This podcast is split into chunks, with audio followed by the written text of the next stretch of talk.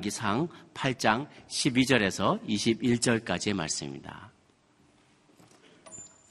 저와 한 절씩 교독하도록 하겠습니다. 그러자 솔로몬이 말했습니다.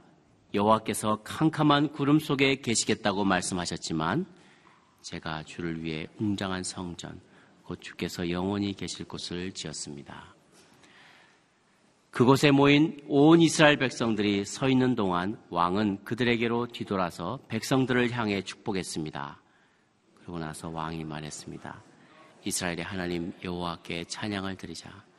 여호와께서는 그분의 입으로 내 아버지 다윗에게 말씀하신 것을 그 손으로 이루셨다.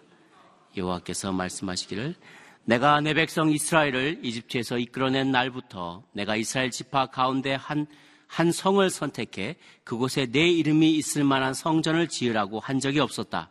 다만 내가 다윗을 선택해 내 백성 이스라엘을 다스리게 했다라고 하셨다. 내 아버지 다윗이 이스라엘의 하나님 여호와 이름을 위해 성전을 건축하고 싶어 하셨다.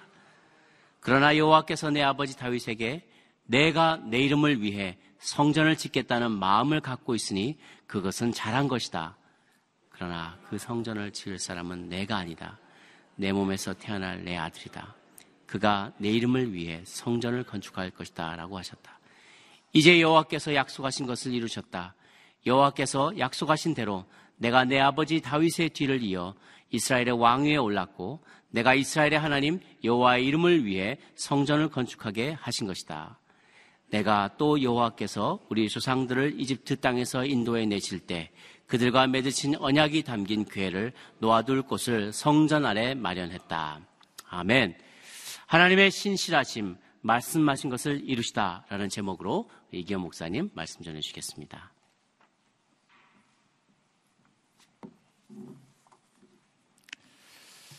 네, 오늘 새벽 예배 나오신 모든 분들을 주임으로 환영합니다. 하나님은 하나님이 약속하신 것을 신실하게 지키시는 하나님인 줄 믿습니다. 하나님이 약속을 지키실 것을 믿기 때문에 우리가 이 기도의 자리에 예배 자리에 나온 줄 믿습니다. 만약 하나님이 약속을 지키지 않으시고 하나님 언약을 지키지 않으셨다면 우리가 하나님께 전심으로 나아갈 이유가 없는 것이죠. 하나님은 믿음의 조상들과 계속해서 약속을 하셨고 그 약속을 지켜나가셨습니다. 하나님이 믿음의 조상 아브라함에게 약속하셨습니다. 창세기 22장 2절에 보면 하나님께서 어, 창세기 12장에 먼저 보면 12장에 본토 친척 아비집을 떠나 내가 내게 지시할 땅으로 가라. 그러면 내가 너를 축복하겠다고 말씀하셨습니다. 아브라함은 그 말씀을 믿고 그 말씀에 의지하여 아, 믿음이 없을 때 갈 바를 알지 못하고 출발했습니다. 처음부터 믿음이 있었던 것이 아니죠.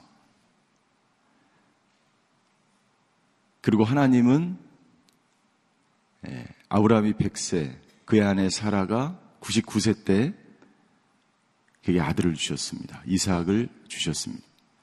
그리고 시간이 흘러서 하나님은 그 이삭을 바치라고 하셨습니다. 그게, 그것이 이제 창세기 22장 2절에 나타납니다. 창세기 22장 2절 여호와께서 말씀하셨습니다. 내 아들 내가 사랑하는 내 외아들 이삭을 데리고 모리아 땅으로 모리아 산으로 가서 내가 내게 지시하는 산에서 그를 번제물로 바치라고 말씀하십니다. 하나님의 언약과 하나님의 약속과 하나님이 지금 말씀하시는 것과 아, 상충되는 것 같습니다.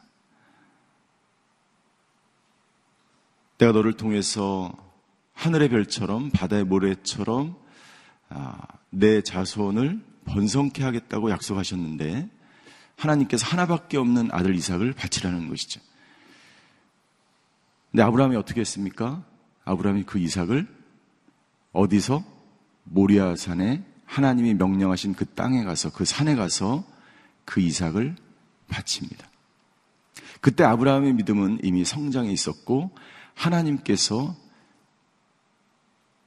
죽은 자도 살리는 하나님이라는 것을 믿었습니다. 그래서 직접 이삭을 죽이려고 했을 때 하나님은 창세기 22장 3절에 보면 아브라함이 하나님의 말씀을 듣자마자 일찍 일어나서 그 명령에 순종하기 위해서 아들 이삭을 데리고 갑니다. 하나밖에 없는 아들인데, 그리고 하나님이 약속하셨는데, 하나님의 약속에 정반대되는 일을 하나님께서 지시하시는 것이죠. 근데 1절에 보니까, 22장 1절에 보니 이렇게 되어 있습니다. 하나님이 아브라함을 시험하시려고. 그러니까 하나님께서 우리에게 약속을 주시고, 우리가 그 약속을 지키는지 안 지키는지 하나님은 반드시 시험하시는 하나님이세요. 모리아산에 데리고 와서 이삭을 죽이라고 이야기합니다.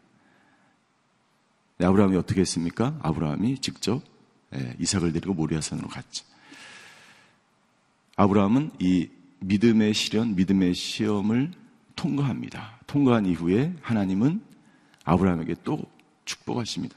내가 너를 통해서 모든 민족이 복을 받게 하겠다.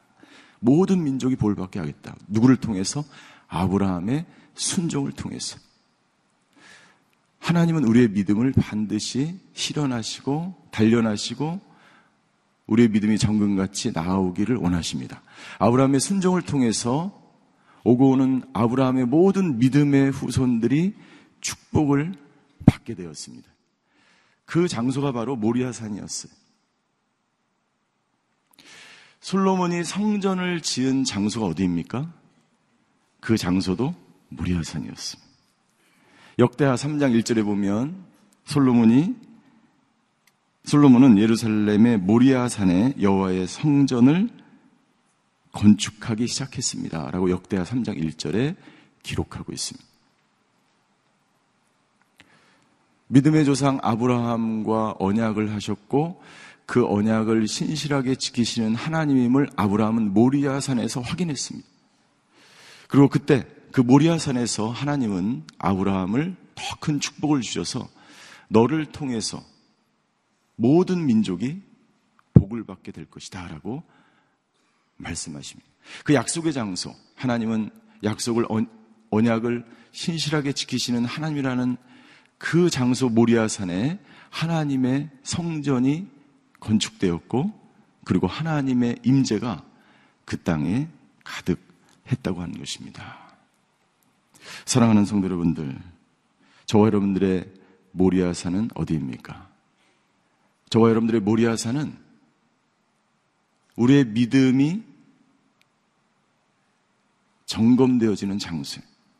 우리가 믿음 생활하고 신앙 생활을 쭉 하다가 하나님께서 결정적으로 우리의 믿음을 아브라함처럼 시험하는 그 때가 있습니다. 그때 우리는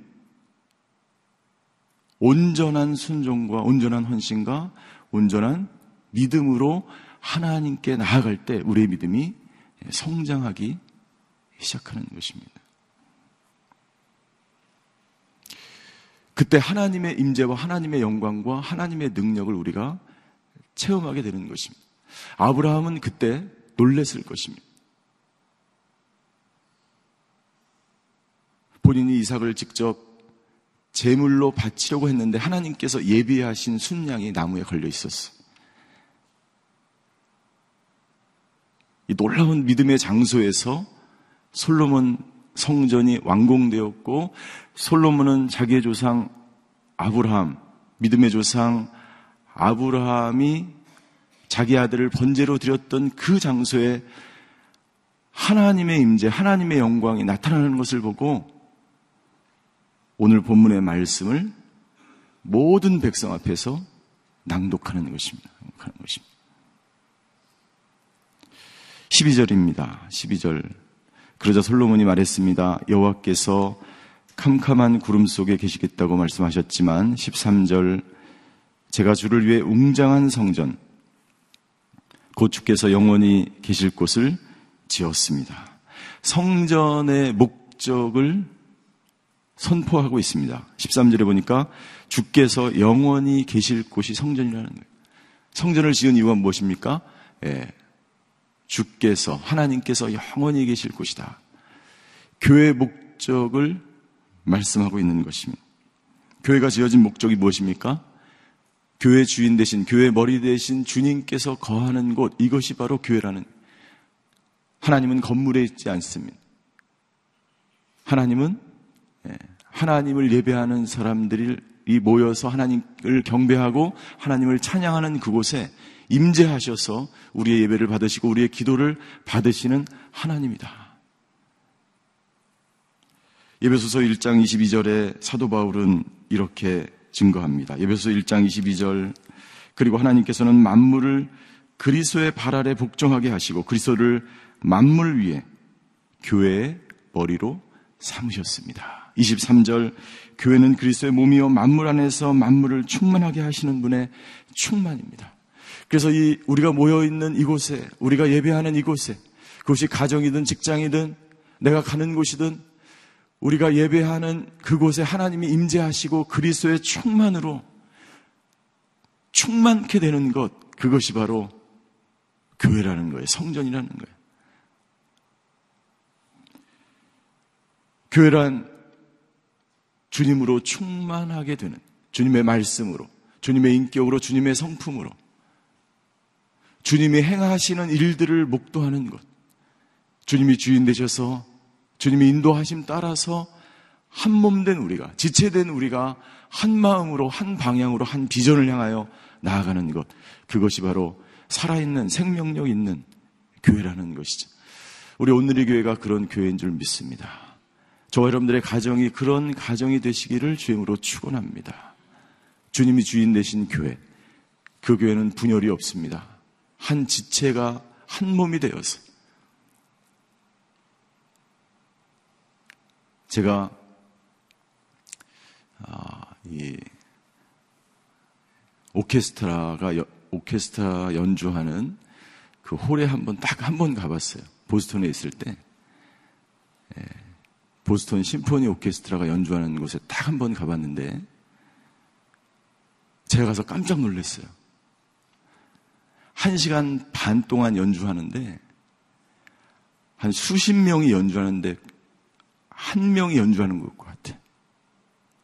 이 주의자가 이 주의를 하는데 유명한 사람, 이름은 생각이 안 나지만 유명한 사람이었어.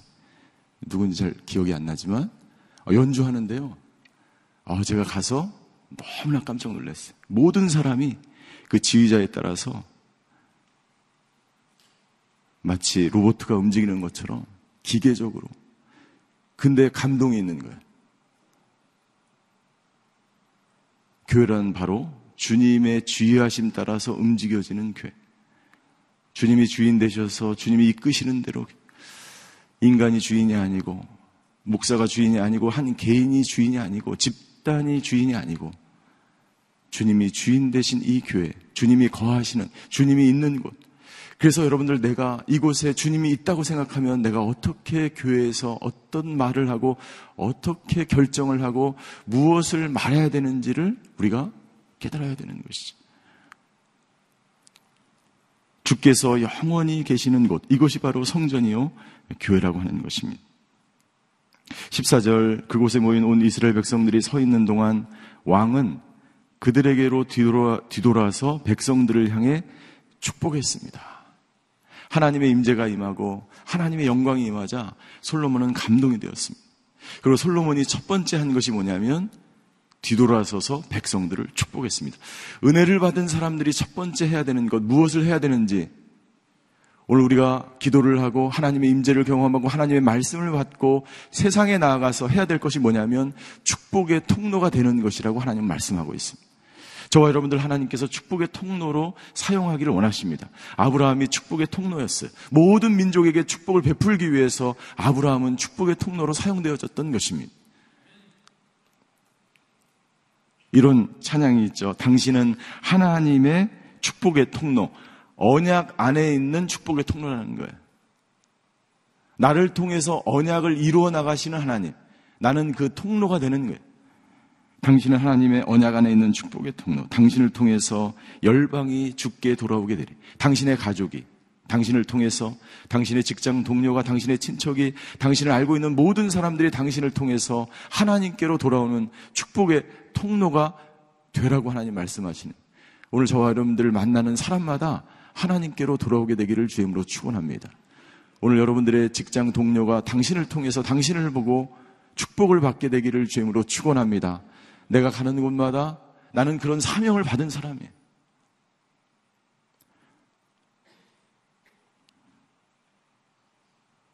당신은 하나님의 언약 안에 있는 축복의 통로, 당신을 통해서 많은 사람들이 죽게로 돌아오는 것을 하나님은 원하신다라고 하는 것입니다.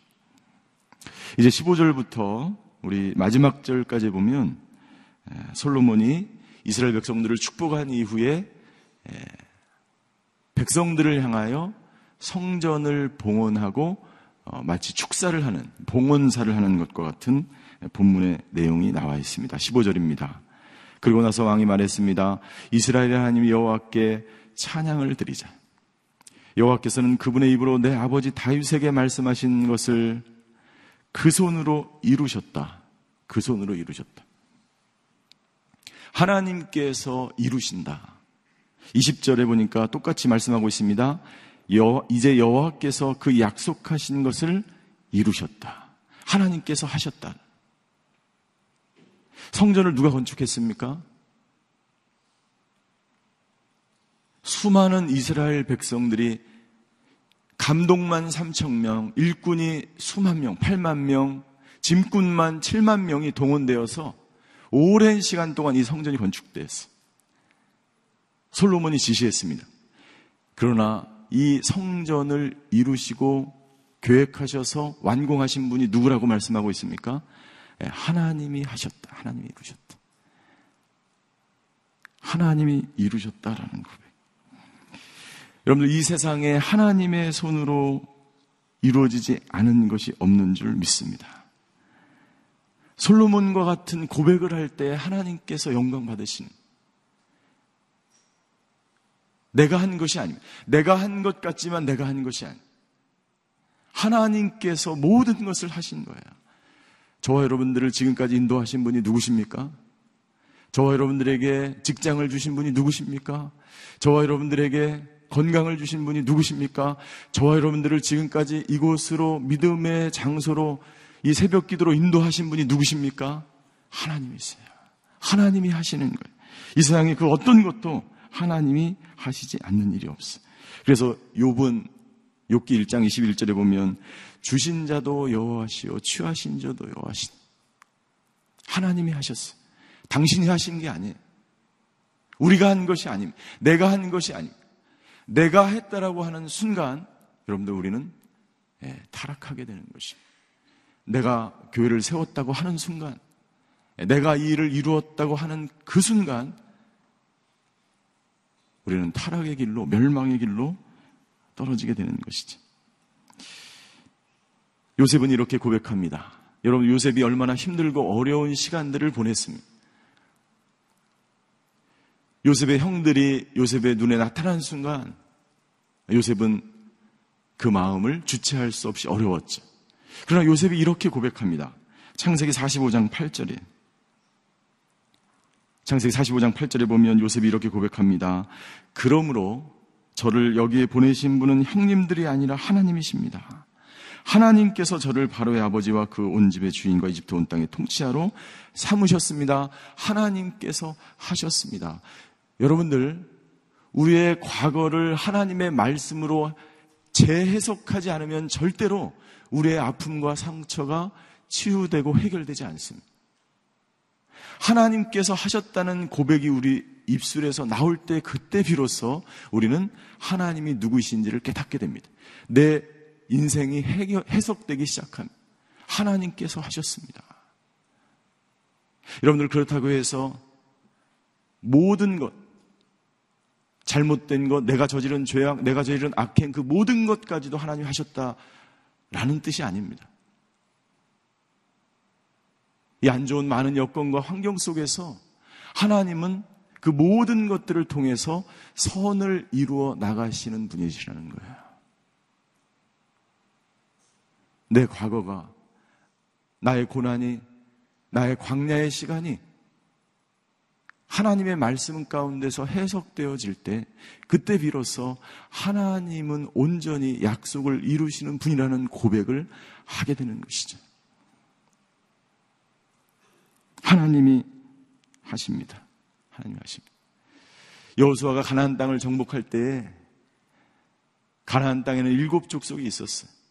이스라엘 백성이 상대할 수조차 없는 무시무시한 족속들이 살고 있었습니다. 그 민족들을 하나씩 정복해 나간 장본인이 누구냐면 이스라엘 민족이었어요. 여호수아 갈렙이었습니다. 그런데 여호수아 10장 42절에 보면 이렇게 기록하고 있습니다.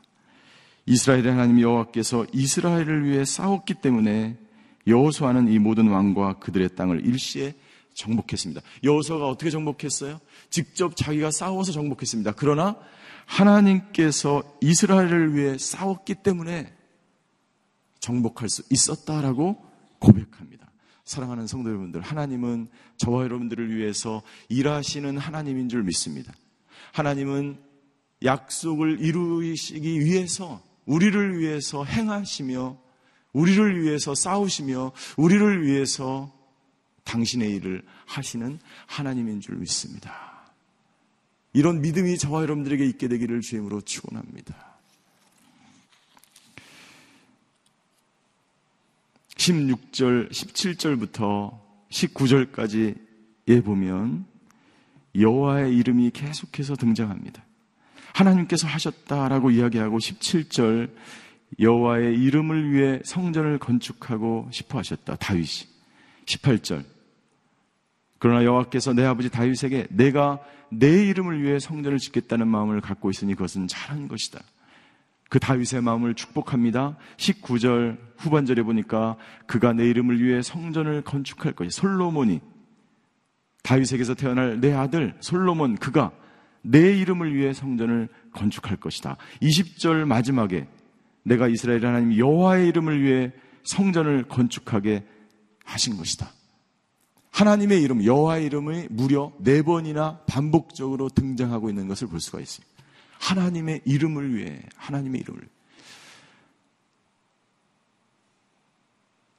성전은 하나님의 이름을 위해 건축되었습니다.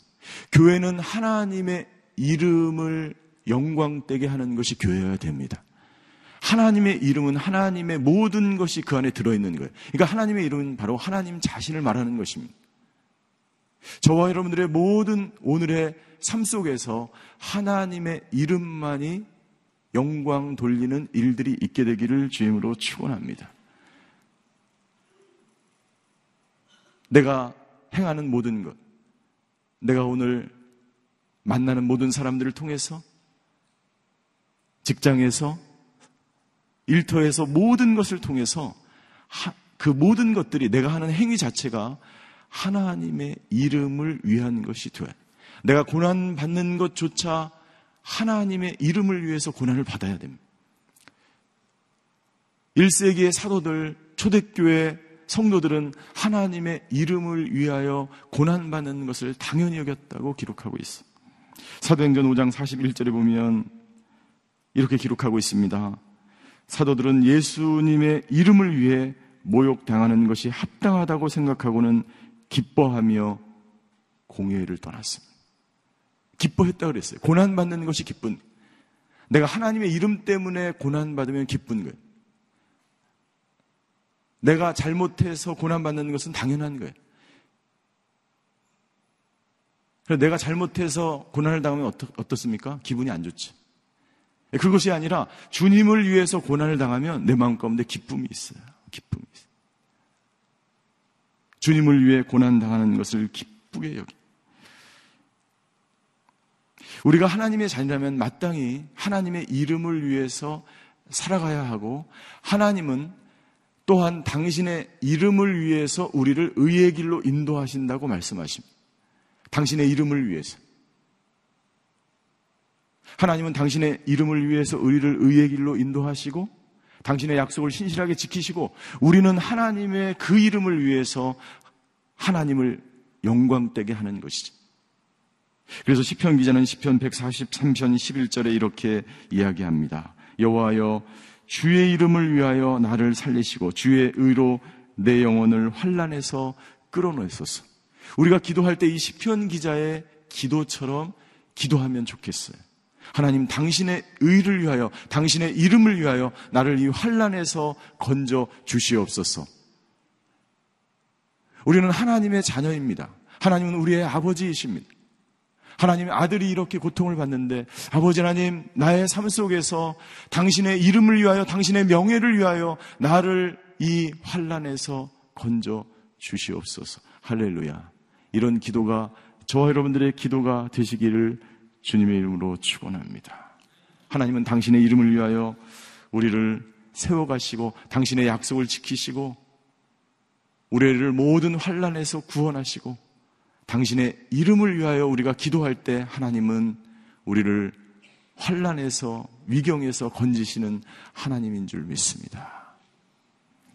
21절 마지막 절에 내가 또 여호와께서 우리 조상들을 이집트 땅에서 인도해 내실 때 그들과 맺으신 언약이 담긴 괴를 놓아둘 곳을 성전 안에 마련했다. 마지막으로 강조합니다. 하나님의 언약궤가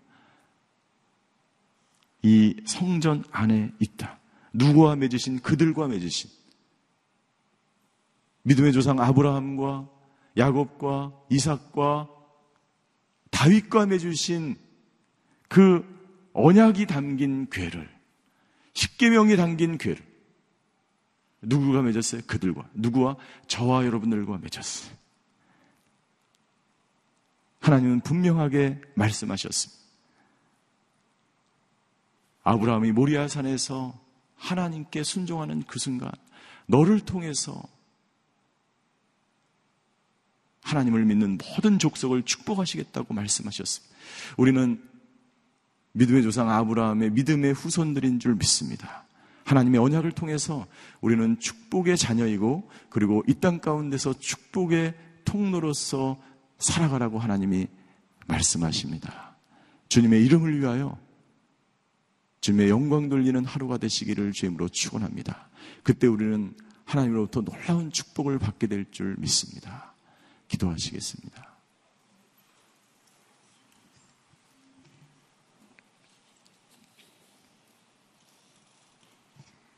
하나님은 오늘 우리에게 말씀하십니다. 오늘 하루 하나님의 이름을 위하여 살아라. 내가 무엇을 하든지 누구를 만나든지 어떤 생각을 하든지 하나님의 이름을 위해서 할 때 우리는 축복을 받게 되고 그때 우리는 축복의 통로가 되는 줄 믿습니다.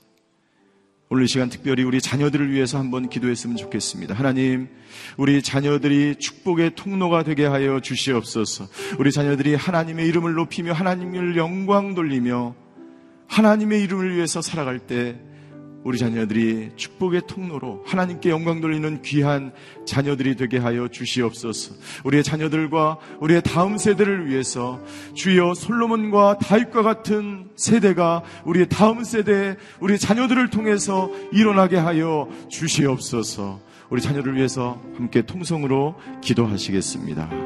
사랑의 하나님 오늘 말씀을 통해서 아버지 하나님 이 솔로몬의 성전이 하나님의 이름을 위해서 건축된 것을 인하여 감사를 드립니다. 아버지 자기 이름을 위하여 우리를 의의 길로 인도하시는 아버지 하나님 믿음의 조상들과 약속을 하시고 그 약속을 신실하게 지키셨던 하나님처럼 아버지 하나님 우리의 자녀들이 하나님의 약속을 붙들고 하나님의 언약을 붙들고 하나님의 이름을 위하여 이 땅 온 세상에 나아가서 아버지 축복을 전하는 축복의 통로가 되게 하여 주시옵소서. 오늘 예배드리는 모든 성도님들, 오늘 새벽 재단을 오늘 새벽 예배를 드리는 모든 성도님들의 그 가정과 자녀와 일터마다 하나님의 이름이 높임을 받는 일이 있게 하여 주시옵소서. 하나님만이 영광을 받게 하여 주시옵소서. 하나님의 이름이 드러나게 하시고 하나님의 이름을 위해서 오늘 하루를 살아갈 때에 아버지 하나님 주여 하늘문을 여시고 축복하시며 우리 모두가 축복이 되는 축통로가 되는 것을 아브라함처럼 아버지 하나님 믿음의 자손으로 축복의 자녀로 아버지 하나님 살아가는 하루가 될 수 있도록 아버지 하나님 축복하여 주시옵소서. 사랑의 하나님 감사합니다. 자기 이름을 위하여 우리를 의의 길로 인도하시는 아버지 하나님. 아브라함을 축복하시고 솔로몬을 축복하시고 축복의 통로로 아브라함을 사용하셨던 것처럼 오늘 우리를 통해서 우리를 축복하실 뿐만 아니라 우리를 축복의 통로로 사용하기 원하시는 아버지 하나님. 오늘 세상에 나아가 축복을 전하며 예수 그리스도의 이름을 전하며 하나님께 영광 돌리는 하루가 되게 하여 주시옵소서. 오늘 아버지 새벽 재단을 쌓는 모든 성도님들의 자녀들을 축복하여 주시고 우리 다음 세대 다윗과 솔로몬과 같은 하나님의 사람들이 일어나게 하여 주셔서 하나님의 이름이 영광 받으시는 일들이 있게 하여 주시옵소서. 지금은 우리 주 예수 그리스도의 은혜와 하나님의 극진하신 사랑과 성령님의 감화 교통하심의 역사가 오늘 하루 살아갈 때에 오직 하나님의 이름을 위해서 살아가기로 결단하는 이 자리 머리 숙이신 하나님의 사람들 머리 위에 그의 가정과 자녀와 일터 위에 이제부터 영원히 함께 계시기를 간절히 축원하옵나이다. 아멘.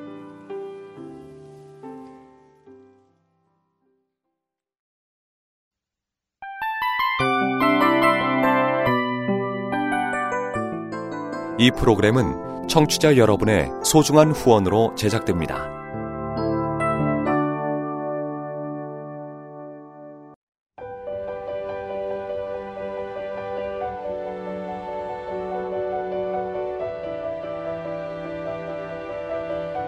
세상에는 수많은 교회들이 있지만 더 깊이 있는 말씀 강해를 찾기 위해 크기로만 교회를 선정하지 않습니다.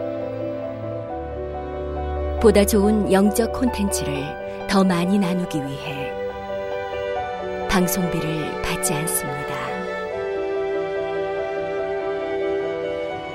1년 365일 복음만 전하고 싶어서 우리는 광고를 하지 않습니다. 온누리의 복음을 땅끝까지 CGN TV와 함께 땅끝 성교사가 되주세요